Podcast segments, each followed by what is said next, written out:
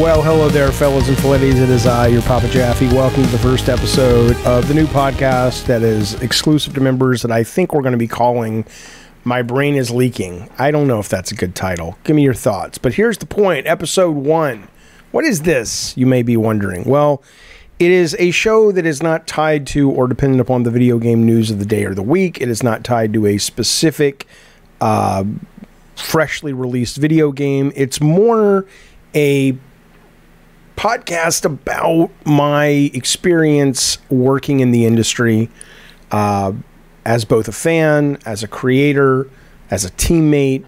Uh, we'll go a little bit before and after. We'll talk about the podcasting and the, the YouTube channel at times. We'll talk about growing up as a gamer, video games, kind of being in that maiden voyage of people who got to play the first video games when they were first invented. But we'll mostly stay in that groove of what it was like to work in video games and, and, and such. So uh, we'll see how these things go. You never know what's going to stick, but this is currently, we're going to give this a try. I always want to make sure there are exclusives over here at the Patreon and for members on the YouTube. So this is episode one. Right now, let's call it, um, no, I don't like my brain is leaking. Let's call it, um, let's call it uh, uh, oh shit who knows it's untitled podcast how about that babies but listen to me episode one this is called my worst days in video games now obviously this is going to be about my worst days uh, probably five to seven examples of days that were really tough and difficult and challenging um, when I was working in the video game industry uh, from the very beginning all the way up until when I walked out. This particular episode will cover just working on Mickey Mania and Twisted Metal, sort of the early years from 93 to 95. Um, if we like this topic, I'll do part two and part three and part four. Obviously, maybe not next week. Next week, we'll do a different topic. But if you like this uh, shenanigans that you're being served right now, let me know in the comments, and I will make sure to do a part two. And if you want a part three, we'll do a part three. But in the meantime, that's kind of what this episode is. Episode one: My worst days working on Twisted Metal. Nope, that's wrong. Episode one: My worst days. I don't know what I'm going to call it. Something like that. I'll figure it out. You'll see it in the title, but that's what it's about. I think it'll be interesting. It's not depressing as it sounds. I mean, these are these were dark days, but I think they led to a lot of good stuff. So, as most things do, most dark things ultimately do lead to that. In fact, I read a book once. I don't want to tangent, but here we go. Welcome to my brain. Uh, this lady says her name was Martha Beck. She's like a life coach, right? And she says uh, she had an exercise in the book. The book was called "Finding Your North Star." I think that's what it was called. And uh, the exercise was fascinating to me. She basically said, you know, write down some bad shit that happened. Like, come up with an event that you remember as being a bad thing that happened. And I said, okay, I'll.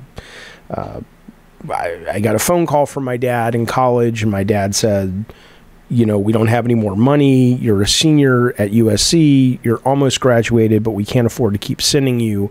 So this is your last semester, whether you finish or not, unless you can somehow scrounge up the crazy tuition for that school. And I remember walking with the woman who would become my wife on the track at USC after that and just going, I'm fucked. I don't know what I'm going to do. I, I, I, had this fantasy that I was going to go to USC and become a film director right out of school, just like it happened with Spielberg or Lucas or whatever. And none of that's panned out. I am super fucking doodly doodly fucked, right? I just added the doodly doodly. yes. Um, it's mine. You can use it though. Um, doodly doodly. You can put it wherever you want. And so, uh, I, you know, this is a really bad moment, right? Ultimately, though, going back to this book, the Martha Beck book, that was the moment I picked. And she's like, okay, now work forward from that moment and what did that lead to? And ultimately, it led to me getting a job in video games. Like, wheels were turning based on that phone call that ultimately led me to be at Sony and have a wonderful career that I just, uh, as challenging and, and weird as it was at times, I adored it. And I'm grateful for it. And it allows me, in part, to do what I'm doing now. So, along with you fellas and Folletti. So, thank you for that. Um, but yeah, so it y- y- the idea of sort of taking these bad memories that are in the past and going, what seemed like an absolute death sentence became a launching pad for something great. And then you, you kind of, after you do it once, you're like, hey, that works. and then you kind of, I mean, you know, there are exceptions, you know, uh, awful tragedies, but things that seem really bad more often than not, maybe it's a depends on how resilient you are, depends on your experience with this technique. But in my case, and a lot of people's cases, more often than not, they turned out pretty good. So I'm not, this is not a depressing podcast, is the point. At least this story is not. These things ultimately have silver linings, but it is still called The Worst Days. My worst. What's the title of the podcast? Who knows? What's the title of the episode? Who knows? Episode one My Worst Days Making Video Games. All right. The first worst day that comes to mind was working on Mickey Mania. Now, I know a lot of this was because I had grown up with a very heavy diet of behind the scenes movie making PR. I didn't know it was PR at the time. I just thought that was a documentary about how movies got made. And if you watch these, specifically the ones I watched, were a lot of things like Temple of Doom and Making Temple of Doom, Return of the Jedi, on and on, stuff like the Spielberg, Lucas stuff. Um, the way those documentaries painted the film director, which is what I wanted to be, was just they always had great ideas. Everybody listened to them. Everybody loved them. They were the keys to the kingdom. They were the reasons for the success of the title. And everybody else was there to serve that person. Okay. And that's what I thought. I assumed that was what it meant to be a film director, you know? And uh, th- that's not really true. Um, and I heard people say, oh, it's collaborative, it's collaborative. Um, and sure, but I just assumed, I don't even know what I assumed when I heard that. Maybe I heard it and I could repeat it as a bit of lip service, but I never, I ultimately thought, no, it's, it's all about me. It's all about me. Um, and my vision. And to an extent, there's truth there, but part of that, when you actually do work in the creative arts with other people, is you start to re- realize very quickly your vision can only go so far without their talents and their own visions. And so it really does become more about, you know, almost like playing a traffic cop, but instead of traffic, you're directing creativity and talent of other people to achieve a certain goal. But I didn't know any of this, right? So I go into Mickey Mania as one of Sony's two directors. The other was Mike Giam, who went on to do Warhawk and Jet Moto with the SingleTrac guys and the Con uh, on PSP. Uh, now he's at Jesse Schell Games doing some really cool stuff over there. Um, great designer, great guy. Um, but I didn't know any of that. So I'm one of the designers, uh, directors, designers, whatever we, you know, whatever we were called uh, on Mickey Mania. And I had a run there because it was, you know, my idea and Mike's idea. We stayed late, you know, did the whole thing that everybody these days tells you not to do, which is don't work for free and don't go above and beyond. And I think that's true. Uh, if the only reason you have the job is a paycheck and health insurance and you're there to do a job and go home and live your own passion somewhere else. But in our minds and our goals, making games was our goal and was our passion. So we were more than happy to stay late, unasked, unpaid, and try to make our mark. So we had done that. We had pitched the game to Disney. They loved it. We actually got a round of applause at the end of a pitch. I hadn't really ever seen that happen since. Um, we got the deal. Our bosses were ecstatic. Sony ImageSoft was a shitty fucking port, not port, but we did these awful games that they weren't all awful. We had Skyblazer and uh, Hook was really good, but most of the games were like really poorly done, poorly designed uh, games based on Sony movies like No Escape with Ray Liotta and Last Action Hero, which I think now is looked at more fondly, but back then, you know. Um, I really need to see that movie again. But anyway, uh, so we did, you know, we, we did those, and suddenly our bosses were like, holy shit, we have a chance to actually become a real game publisher. Disney, this is amazing, you know. Uh, we had pitched for The Lion King and for what became Mickey Mania. We didn't get The Lion King, we got Mickey Mania. Okay. Um, so, uh, and I'll talk about The Lion King another day because there's some annoying politics that went along with that. But anyway, so our bosses are happy. We're excited. We're ecstatic, and um, we have a runway of about six, seven months where we're working with uh, the guys from Traveller's Tales who have gone on, or at least uh, I think it's Jon Burton who's gone on to do all the Lego games and have a, a crazy career and stuff. I don't know what uh, I think it was Andy. I get I get these guys mixed up a little bit. John and Andy were their first names, uh, and they were the programmer and artist, and they were also designers on the game. Back then, you could do an entire game without designers. It was always usually not always, but always usually good Jaffe. It was usually the programmer and the artist was the only designer he had. But anyway, um, and so we had seven months working with these guys, and it was a nightmare because I brought that idea of what it meant to be a filmmaker. I assumed, well, I saw this on the behind the scenes shit. I guess I can do that with video games. And so, you know, obviously with Mike, I was collaborating. He was right there, and I knew he was the co director with me. But I just thought these guys were hands that, you know, meaning that we would say things and they would use their hands and skills to create what was in our heads. And obviously, not only practically is that not the way things work, but uh, this just clearly infuriated them, as it should. And it was slowing down production and it was kind of just grinding the fuck out of the gears of production. And now we were doing a deal with Disney. We couldn't afford to delay it. We couldn't afford to fuck up. And finally, uh, we had a, a, producer on the game, uh, but we were pretty much running roughshod over her uh, because I guess we were allowed to. We had the freedom. If I remember, our boss, the head of Sony ImageSoft, said, if you get the deal, you guys can produce it, direct it, whatever. And she was just oversight. But eventually, um, this first worst day was when they kind of called me in uh, and Mike and said, uh, well, it's been fun, fellas, but this producer, Marianne, uh, is going to come in and she is going to make sure this thing can actually get across the finish line because you guys are driving everybody nuts. You're still in the game, you're still designers, we still want your input, but we gotta we we gotta batten down the fucking hatches, and you guys, my friends, are the hatches. So. Uh, the Hatches. I like the Hatches. They live across the street, and every now and then they uh, decide to celebrate Hanukkah. See, well, we don't celebrate Hanukkah. Bill, Jesus, Jeffy, come on. The ADD stuff's wearing. The meds are wearing off. It's late at night. Shut up. Um, but anyway, uh, batten down the hatches, right? Uh, Connecticut. Okay. Uh, so we batten down the hatches, and when I'm told this, and it becomes apparent that a lot of the stuff that I thought was going to be in the game, and this was the hardest part of it, you know, because we had a much bigger story, um, you know, in our minds. We had this, you know, it was basically, it wasn't Kingdom Hearts before it was Kingdom Hearts, but there was a lot of Disney lore because we were me and Mike are both huge Disney fans, and there was a lot of, of of referencing IP that we hadn't actually licensed, but we didn't know any better. And you know, even if none of that was on the the books, we had this. Uh, you know, it's a pretty cool big story about Mickey Mickey's 65th birthday and Pete comes in and steals this magic watch and it sends them back in time and there's a chase through time not to fuck up all the movies.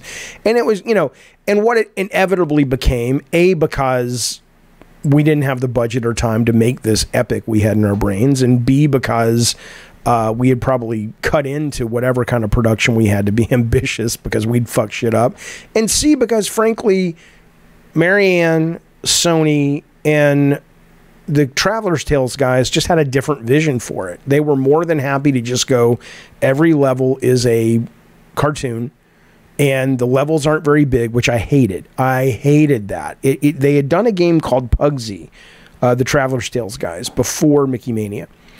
And in that game, they had they brought it out and showed us. It was technically brilliant. They're really talented folks there but I hated that the levels were so short. And apparently, this was kind of a a cultural difference. Like if you played platformers of the time that were coming out of the UK, they liked these little pithy levels. Whereas I was like, no, man, I want the Mario Super Mario World levels. I want shit way up there, and you can explore and find stuff down below, and you can backtrack, and there's you know it's it's like a little adventure in every level. And I don't know if it was also a technical thing, but it certainly was a design philosophy, you know, we were at loggerheads, as they say. And I'll use that term, we were at loggerheads. I don't know what it means. I think it has to do with logging. Like, you know, when they're in the river and they're, I, don't know, but it was not good. And uh, so it was very uh, uh, hurtful. It was very emotionally challenging to know that that was being ripped away, this vision, because you really felt like it was yours. And I, I don't know what's healthy about that in terms of like when you're working for a company, even if you're a movie director and you're making a Star Wars for Kathleen Kennedy or whatever, you got to have ownership. You got to feel like it's yours. And at, some point, it, it really no longer is about the paycheck and it's about I have to make this vision, you know. And ideally, I assume everybody on the team to some extent needs to feel that way, but certainly the lead creatives do. So imagine that. Imagine you have fallen in love with the vision. Imagine you have fallen in love and just gotten used to the fact that this is going to happen. Sony's putting their ducats behind it. You've got this really talented team. This vision will be available for people to experience, and your ride to the the stars of of superstar creative guy will have begun. And to have that stripped away, and I remember they call me in, they call Mike in, they tell us that, and Sony one of the perks they had if you worked at Sony, it was like every Tuesday night, if you wanted, you could go to the lot, the Sony Pictures lot, and they would screen a movie for employees. Uh, I think it was like once at seven, they'd show it again at nine thirty of a movie that was about to come out that was a Sony movie, right? So me and my uh, girlfriend, who would become my wife at the time, no, she wasn't my girlfriend yet, but she's my friend who would become my wife, who would then become my ex-wife, who's now my my friend. Shut up, listen. Uh, we go to see the motion picture. I don't remember what it was. Um, maybe it was No Escape with Ray Liotta. I don't remember. Um, but afterwards, you know, I couldn't pay attention to the movie. Uh, and so she's like, What's wrong? And I tell her, and she's like, Let's just go. And her and I leave whatever we were watching almost at the end, but we didn't stick around to see the whole film. And we're just walking around the back lot because you could do that. You know, once you're on the lot, they didn't care. So you're walking around, you get to see the sets, and every now and then they'll leave a sound stage open and you can kind of sneak in and look at stuff, but whatever. I remember I got to go on the set of Hook. That was amazing. Going, sneaking onto the set of Hook. And I could have sat there all day long. I sat there with the Animal Wrangler, and my God, that was one of the last films where they really did almost I don't think there were any computer graphics, but there were certainly not a lot of miniatures for that movie. They built that fucking pirate ship, man. It was something. But anyway, uh, and there were animals running around the goddamn thing, and I saw Spielberg a couple of times. He just looked at me once. I don't I don't know what he knew, but he, he wasn't like uh, he just gave me a look, and maybe he didn't know the names of everybody on this massive crew, but he probably knew enough to go. I know what a fucking uh, looky loo looks like, and you, my friend, look like a looky loo. But anyway, we're walking around the the Sony Pictures lot, and I just remember unloading to my wife at the time, or whatever, my girlfriend at the time. God damn it, you know I'm talking about, the lady I was with at the time, and it was absolutely. I was devastated. It was like it was like all of my dreams that I had been prepared to achieve since a little kid watching Raiders in the theater, all of that had just gotten 100% ripped uh, out of my hands. And I was like, oh my fucking God, what in the goddamn cockadoodie fuck am I going to do? And that was really one of the worst fucking days ever working in games. And I'll tell you, I mean, what came out of it, obviously, I had to learn that lesson a handful of times. I, I uh, once that was done, we got put on these games called uh, from Malibu Comics called The Strangers, which was kind of like their take on Avengers and uh, Prime. I think Prime actually came out on Sega CD. It's got a very goofy theme song. Um, if I can find it, I'll put it. I'll edit it into the podcast. But anyway, uh, look it up though. Those were some shit games. But so we caused some trouble there. Eventually, by the time Twisted Metal rolls around. Uh, and it was really, I could tell it was our last chance because our bosses were like, you guys are so creative and so passionate and so hardworking, but you're driving everybody crazy. And there had to be a conscious shift on my part when I started working with the guys in Utah to really kind of go, what you're doing is not working. And if you really want this career, if you really do love this, you've got to learn the lesson that's trying to be taught to you. And thank God I did. Um, not to say that working on Twisted Metal for the guys in Utah was a walk in the park, as it relates to working with me. I mean, they had, it was a horrible crunch for those guys, uh, regardless of my involvement. But Um, so, but ultimately, though, it was it was the beginning of an incredibly important, not just lesson for video games, but I think just a collaborative lesson, which is, you know, unless you want to make a podcast on your own or write a novel, you'll still have an editor, but you know, it, you can consciously choo- do a painting. You can consciously choose to express yourself creati- creatively uh, without any input or only the input you choose at any given moment to let in. Um, those uh, creative uh, media exist. But if you want to be in games at the level I was in games at the time, or films, or television, uh, being a writer, being an actor, I don't want to be an actor, but a screenwriter, um, it is saying it's collaborative is not just a soundbite for PR. Uh, it's collaborative, and you will sink so fast if you don't create uh, and support an environment to allow everybody to uh, show up with what they love. Now, there's it's not as kumbaya as that because people would say, "Well, Jaffe, I heard you were a bit of a tyrant on God of War," and I was at times, but not with the people that I had connected with. Once you once you let people in that get the vision and can add to the vision and make it our vision, those people you treat like gold. But I did not have a lot of time for people who wanted to show up and express themselves, but it didn't fit into uh, the formula that we were designing for. So, you know, there's nuance here. I don't want to sell this idea that just let everybody do what the fuck they want, everything will be great. That's not true either. But anyway, that's one of the worst days I ever had in video games. The second worst day of working in games was I will I mean, I'll never forget any of these, but this one is dug into my brain. Uh, it was so seismic. Uh, it's it was uh, the first day of directing the live action movies for Twisted Metal, which you know uh, there's a whole story there. You can find them all on the internet. They're they're wonderfully cheesy uh, and amusing and entertaining, I think, in some ways, but they're terrible and they're the sign of somebody who really, at least at that point in his life, and certainly never since, uh, should have been allowed behind a movie camera other than to you know, just walk from walk. I don't know what you do behind a movie camera if you're not directing, and frankly, if you're the director, you don't really. Uh, some directors are also the director of photographies, and they are literally. But hey, settle your brain. Shh. Listen. Uh, it's a sign I shouldn't be directing like live actors and and stories and all that shit, right?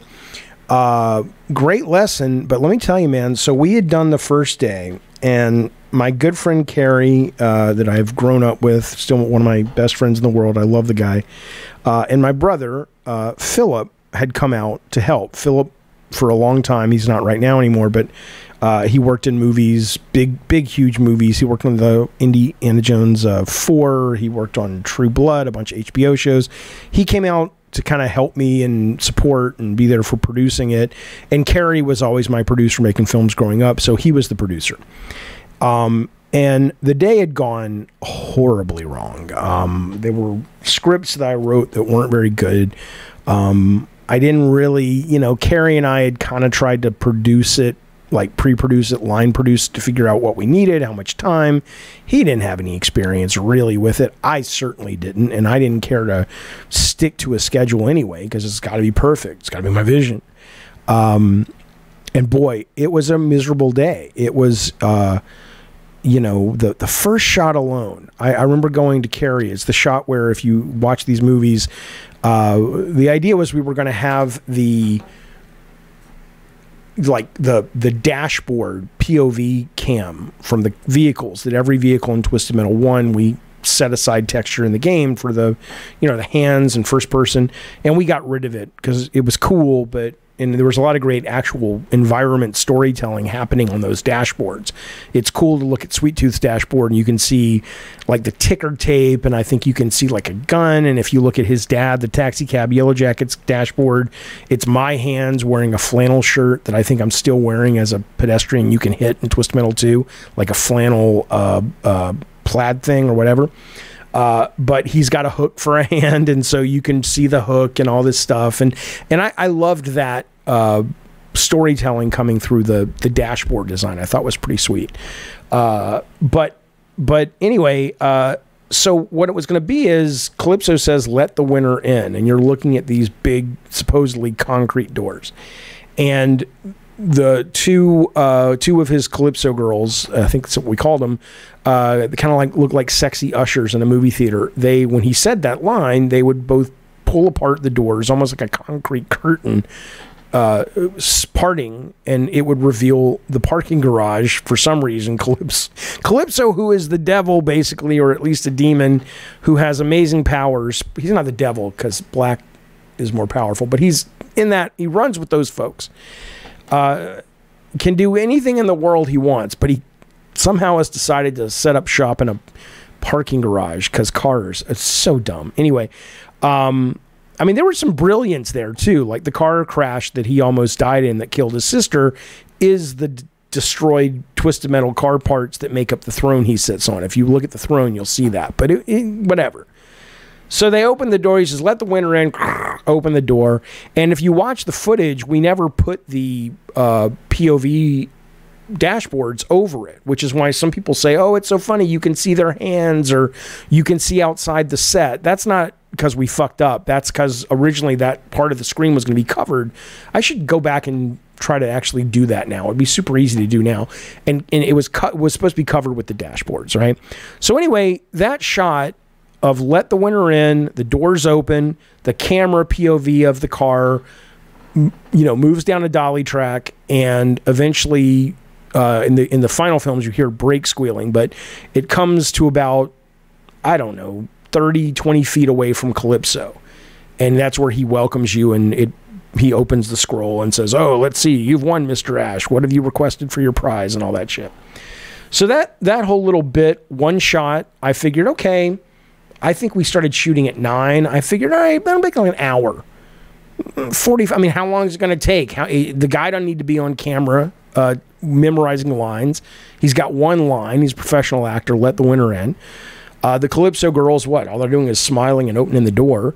Um, we can probably shoot this in one take and we'll do a safety and move on. It'll probably, we set aside 45 minutes, an hour, probably take 20 minutes, we'll move on.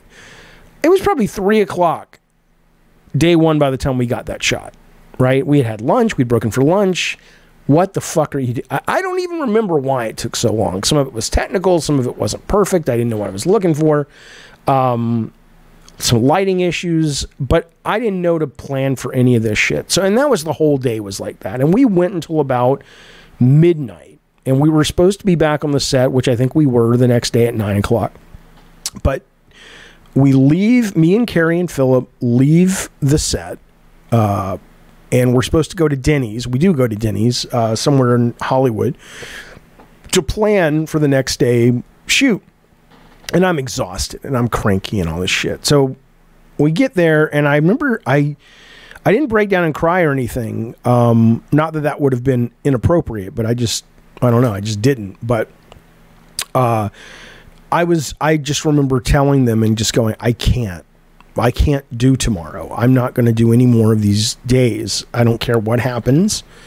Um, I I'm not going to direct this. I was like, Philip, you can do it. Carrie, you can do it. Let the actors make it up. I don't want any part of this anymore. Um, and it was just it was one of those moments that the only real salvation I think was sleep because intellectually at that point I was there was no talking me down from I'm just going to be incredibly irresponsible. If they fire me, they fire me from Sony. Uh, I'm going to quit because if I have to, because I cannot do this anymore. This was a shit show. It was my fault. I am going to be lambasted to the moon and back when people watch this stuff. It's crap. And more importantly, I think underneath that, there was an awareness, even if it was subconscious of like you're not really good at this. And it was kind of like the first time that there were no excuses. I had the money. I had a very good cast. You wouldn't know it sometimes by how i directed them and what i wrote for them to say.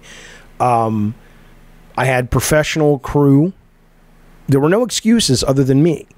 And that was enough to kind of let that bubble up to the surface a little bit. And i don't think I was consciously admitting it, but that sense of this isn't for you. This has been a childhood dream to direct uh, films that I had written, and suddenly to be faced straight up in focus uh, with, unlike some of the shots in the show we had shot, uh, faced with the awareness of, I mean, you could get better at this, Jaffe, but if you're looking for any evidence of raw talent, you ain't got it, my friend. This is not raw brilliance. This is just raw, and it's dumb, right? And that was a little voice, barely. I don't even. I guess I don't. I wasn't conscious of it, but that was what made that moment so difficult. It wasn't just I was tired, you know.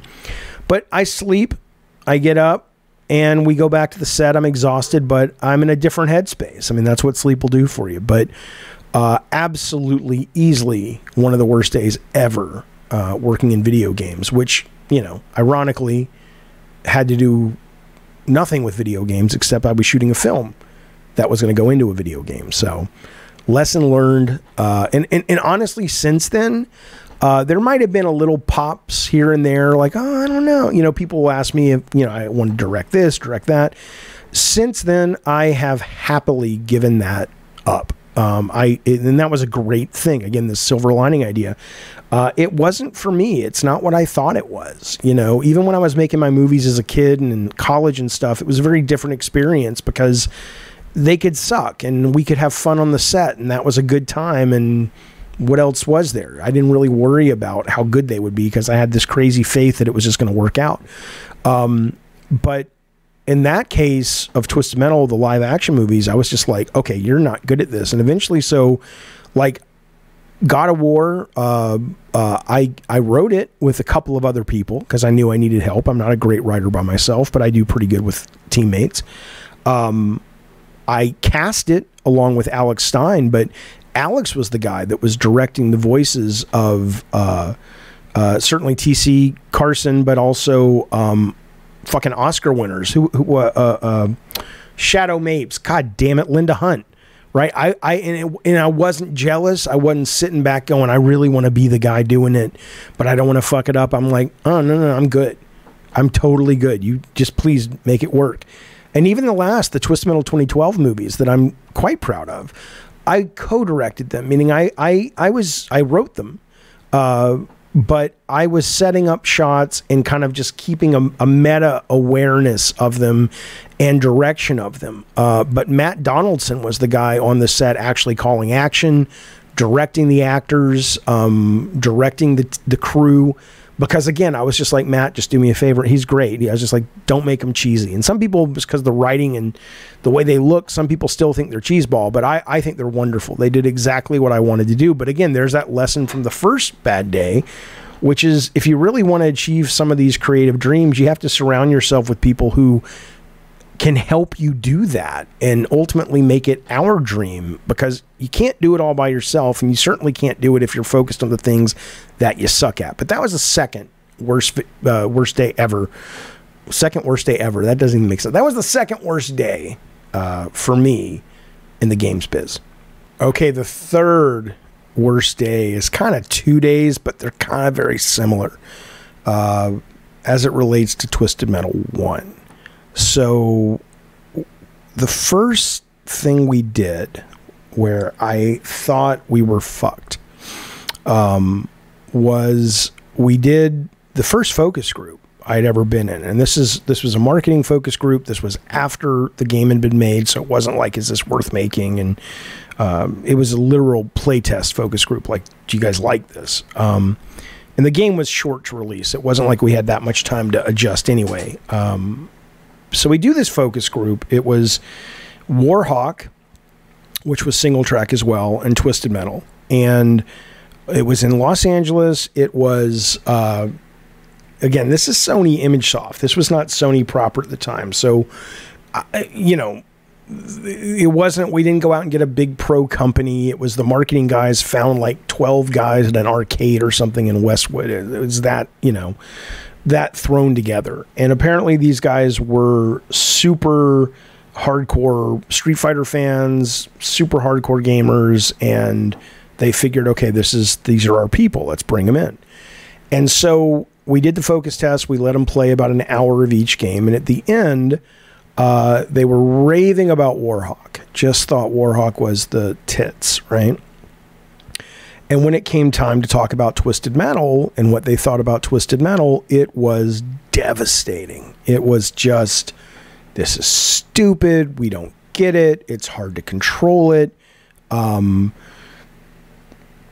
why can't it look as good as Warhawk? Because if you remember Warhawk, it's so funny. I was playing uh, uh, Sea of Thieves for the first time over the weekend, and I don't know if you've played it, but if you've played it, I know it's got this cartoony look, but I have never seen such phenomenal, realistic looking waves in a video game ever. Like ever. It's fucking gorgeous. You want to dive into your computer screen.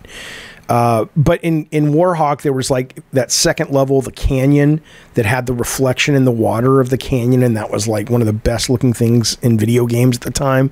Another one was when you dive through the clouds and the clouds sort of dissipate as you move through them and it reveals the battlefield below. And it was like, oh my God, just some amazing visual production in that game. And so they were raving about all that, and they looked at Twisted Metal, which just was a very ugly game. Uh, comparatively speaking, I mean, they were comparing it to like Demolition Derby that they had seen ads for, and they had seen stuff in EGM. And comparatively speaking, it's pretty one of the ugliest launch titles, and a lot of that's because the levels were huge. Um, they were open. You know, we we had uh, if if you go back to the level, I think it was River City Rumble. River City Rumble was originally uh, 10 times. It was like the size of suburbia. Every level was that big. Like we were doing open worlds back then. And so, but we weren't streaming data off the CD uh, into RAM. It was just all loaded in at once. And so, you know, we barely had any texture maps that we could really make high res at the time, high res and, and cool looking. You know, it was all we could do to, you know, tell the visual story of the location. And so we you know, inevitably, consequently, were a pretty unattractive game, which works for the game because the game is very garage band and rough around the edges. But trust me, if we could have flipped a switch and made it beautiful like Warhawk, we would have. But so they hated the visuals, they didn't understand the controls. Uh, I kept trying to explain it was like a fighting game. They're like, dude, we fucking just came from a Street Fighter 2 tournament. This ain't like a fighting game. And they just just shit all over it and I remember they were wrapping up, and I went out to the lobby. We this was at, I don't even know where we did this. This was like it wasn't at Sony. It was some firm that maybe the ad firm who was doing the advertising for it. We got to use their building or whatever. Um, but I'm in the lobby. I'm sitting in this like I remembered. It's like one of those really uncomfortable square leather black chairs uh, that you see in lobbies that have like the the the the sterling silver metal kind of brackets and and on the armrest and stuff, but it's mostly just this cubist black chair. And I'm sitting in that thing and I'm calling my wife and I'm just like, dude, I have to find another job. And she's like, why? What's going on? Did you get fired? I'm like, no, but I'm going to because this thing is going to shit the fucking bed. It is going to shit the bed and then the shit in the bed is going to shit in the bed on top of the shit that it already is. There's a lot of shit in the bed is is what I'm saying. And uh, I just I don't even think I slept that night when I got home. I was just, I was hyperventilating a little bit. Um, I'm, I'm like reliving it a little bit in my mind right now. Um, where else would you relive it, Jaffe? Shh. Um, I was, it was, it was that kind of, it was just, I couldn't catch my breath. I couldn't believe it. After all this work and all this love put into it, um, and this thing that I really believed in, it just was like my only thing I can say is my experience right now and really going back and telling the story is I'm struggling like I'm I'm struggling to breathe. Um, it was it was really hard. It was really devastating for me, and I, I don't know what got me out of that hole. Uh, because it wasn't like I was depressed for months. I'm sure halfway through the next day, I was back to work doing shit. So something allowed me, maybe it was sleep again, something allowed me to keep going. So related to that, these these are kind of the same day, not the same day, but the same kind of days that were all happening within like a month of each other because this was around launch time. Is we had marketing come in Um, and it was a bunch of people. It was like 12 people for marketing. Usually it was just one guy, a guy named Peter. Uh, but this was the whole staff. And they come in and they look at all the launch games. They look at Warhawk and Twisted Metal. And I think we had a, uh, we had ESPN, uh, Extreme Racing. Uh, and I think there was a sports game. Maybe it was a game day. Um, and everything showed well. Everybody was happy. Nobody was like Twisted Metal shit. It was nothing like that. But I remember t- we took a break and I went to pee. Um, no, yeah, I went to pee, but there was a marketing guy peeing next to me who just didn't recognize me because I'd never seen him before, and he probably didn't remember me in the meeting. And there was a dude in the stall pooping, I assume. Cocaine, maybe he was the doing. I don't know what he was doing in there. Um, like, what else would he be doing? Most, it, mm, uh, he's pooping in the stall. And uh, you ever notice that with people? People, so they're, they're the people in your life uh, that will go in there and they don't give a shit that they're shitting. And they'll stink up the bathroom and they'll make it loud and they'll talk to their colleagues. And it's like, hey, Doug, are we going? Oh, gee, we going to uh, Taco Bell after this? I'll meet you in the. You know, I, I don't get it. I I always like if I'm out in the world if I'm going to go poo somewhere, it's like it's got to be discreet. It's not like I don't want people knowing I poo. Of course I poo, but it's you know I don't need you associating those things with me. So keep it to yourself, motherfucker. Um, and then you know we made. I'll get back to the story. I promise. When we made God of War uh, in Santa Monica, oh my god, it was so bad. Uh, the bathrooms were right next to the group of cubicles that the producers worked in. And I think all the producers, not that it matters, but it was just so, you know, apropos, I suppose, that all the all the producers were women. And when those bathroom doors opened, the smell would come out and just sort of uh, uh, take over that section of the studio as long as it until it dissipated. And eventually the producers just got these big fans and blew it all into the rest of the studio because it was just like, if we have to suffer, you have to fucking suffer. Uh, anyway, where was I? So I'm, I'm peeing and they're talking about the games they had just seen. And they were like, oh, game day is going to be huge. It's going to be ESPN. Everybody loved ESPN because it was like, you know, uh, the show Jackass. It was just like, oh my God, you see that when the guy went off the cliff and skid and blood came out? You know, um, raved about Warhawk, not a peep though about Twisted Metal. And again, I was just, uh, oh my fucking god, we are so fucked. Um, I don't really remember. I mean, here's what I can tell you: the focus test and the marketing bathroom thing. Both of those were traumatic for me.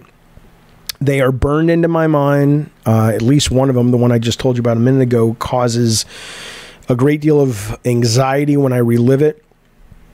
Somehow, though, we just kind of kept going. I don't know if that's just Allan Becker, my boss, or Sony being. I don't know what it was, but I never got the sense that. I got the sense that my own personal sky was falling, but nobody seemed, other than me, to be panicking. Uh, even to the point that Kelly Flock, who was running it by then, uh, was like, okay, well, let's do a sequel. And I, in my mind, I'm like, are you out of your fucking mind? What do you mean we're not going to do a sequel? People hate this fucking game.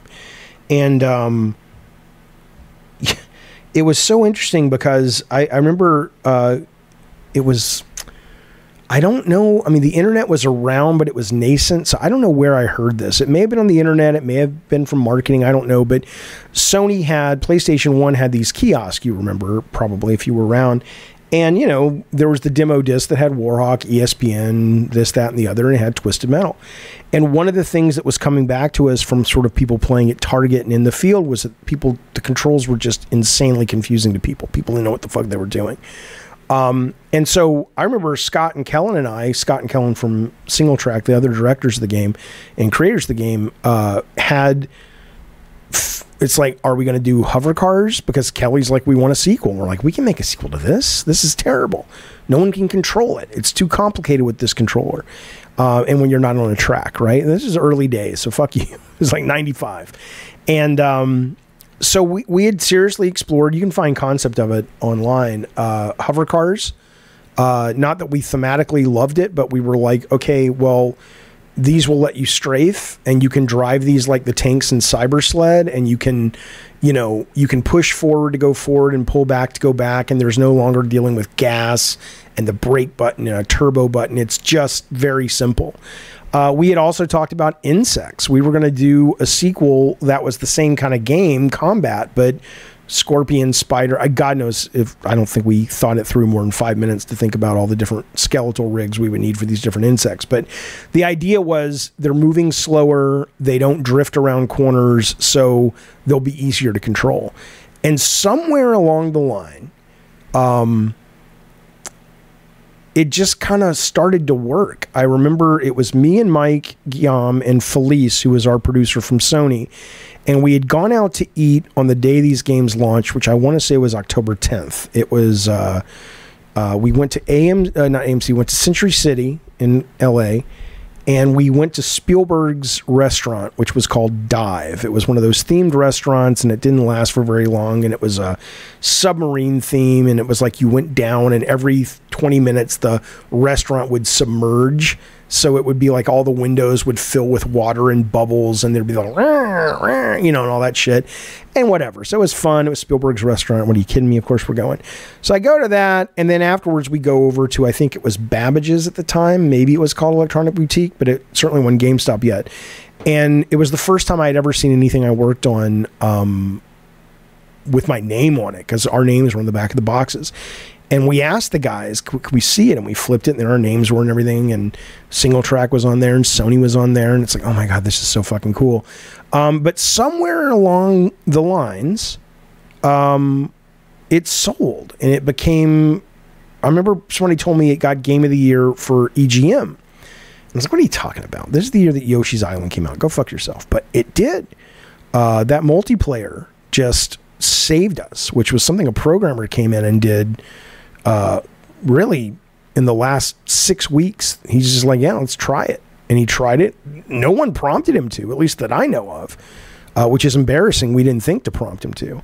Um, and it was just fucking crackerjack, man. Excellent. So it, it ultimately worked out. So I, I know what the first two worst days on Twisted Metal were. It makes me very interested now when I think of these. I mean, it's like, what was the lesson? The first two, I get the lessons. I told you what they were. I they, I carry them with me. This one, though, you know, experiencing people hating something that you're working on. I would hate the lesson to be ignore the audience and just make what you want. It'll all work out because a lot of times it doesn't. Drawn to Death didn't work out, and I did that. I did exactly that. So I don't think that's the lesson. I think maybe if you want to just get real practical about it, um, I think there's there's there's a great deal of leniency you are given when your audience has purchased the game and brought it home, because what is frustrating in Target or in a focus test, um, or what is ugly visually to a bunch of marketing people, all of those things still exist, but whether you've rented it or preferably you've bought it, um, and this is not the sign of good game design. You should never rely on this crutch. I think we just got lucky. Um, was once you're playing it, or if you had the demo disc, and a lot of people said I played the shit out of the demo of Twisted Metal enough to the point that you got used to the controls, um, and it just became second nature. Um, that that might be the lesson, which is, you know, ideally you don't need that crutch, but be aware if you're still in the world where you sell your game uh, or there's some kind of commitment to the game that's been made, usually financially or time, uh, there's more patience to sort of get to the goodness that might be buried underneath the crust of poop. Uh, of you know, and I love Twisted Metal. It's of all the games I've worked on, it's the one closest to my heart. Not one, but just the series in general. Um, so I'm not beating it up or anything. I'm just saying that, you know, there was a lot of love in that game and a lot of love for that game, but you had to go through a little bit of a a rough neighborhood to get to it. So, and there we go. That is uh, the the worst days working on Twisted Metal. Um, again, if you talk to Scott and Kellan and the team, boy, man, these motherfuckers. I mean, you know, I, I my my awareness of their level of crunch uh, was present, but it wasn't until much later that I realized just how much of a slog that was for those guys up in Utah. And um, I had it easy on that game in this compared to these guys. They they you know and, and this was Scott's a fucking you know you know he, he's the guy you want if you're like this job has to get done. I don't care how. I don't want to know how. He'll make it get done. This motherfucker was the one who was producing military sims. If he fucked up there, people would die. Uh, so that's sort of the cloth he is cut from, and um, he made sure both these fucking games launched on time as uh, as were designed, as were contracted to Sony, and uh, he worked the team like crazy. And, and it wasn't like he was a bad guy, but it was you know that was his job, and that was they signed up for it, and uh, hopefully, if they were still around when they became Incognito and sold to Sony after a couple of guys, not Scott, not Kellan, made a shit ton of money off these these games, who ran SingleTrac. Uh, hopefully, those early day guys also got a good payday. I think they did. Um, but yeah, I mean, it, it, was it was it was really. Uh, I'm sure they've got their own war stories about working on Twisted Metal, but for me, uh, those certainly from that game are the the the biggest lessons and biggest just gut punches uh, that I had up until that point in the industry. There are more. And in a future podcast, I will talk about other worst days as it relates to certainly God of War, certainly Drawn to Death, um, certainly a game I was working on called Dart Guns. But that, you know, as much as these have silver linings, there's only so much negativity you can take. Let's kind of talk about something happy. What can I leave you with that's happy? I'm recording this as of. Um, yeah, it's Valentine's Day, uh, 7 Eleven at night. Uh, the family's about to get together. I think we're going to watch some Community season six. Uh, we're late to that show. It's so fucking funny. Uh, Valentine's Day, you know, what do you want? I, I don't like Valentine's Day. Even when I was married or dating, I didn't like Valentine's Day. It's just so. I mean, imagine it for a moment, won't you? Imagine it, and you just go, this is the day that I'm supposed to show my appreciation to my love. It's like, let me explain something, bitch. If you aren't showing that appreciation on the regular, don't show up for today. Today should be like any other day, right? And imagine being the receiving, whether you're the man or the woman, or the man and the woman and the whatever you're into. That's what I'm saying. Imagine being on the receiving end of coming home from work and seeing the rose petals up to the bathtub unless your spouse or significant other or whoever you're dating is doing it is to take the piss, please tell me you don't fall for that. It's like, oh, what? Oh, what? The guy was told, in this case, let's say it's a girl going, oh, and the guy's told, hey, by corporate America, go spend your money, and this is what you can do to make your lady swoon great. You're dating a fucking sheep who has no imagination. Congratulations. That was supposed to be positive. What are you doing? My friends, thank you so much. And thank you, of course, for supporting the channel. I appreciate it very, very much. It's such a blast to do this stuff. And I appreciate you letting me do it. I appreciate you being here. And uh, we will have good Sir Alex Plox wrap us up. And I'll see you guys on the next uh, show, video, hoot, what have you. Thanks, everybody.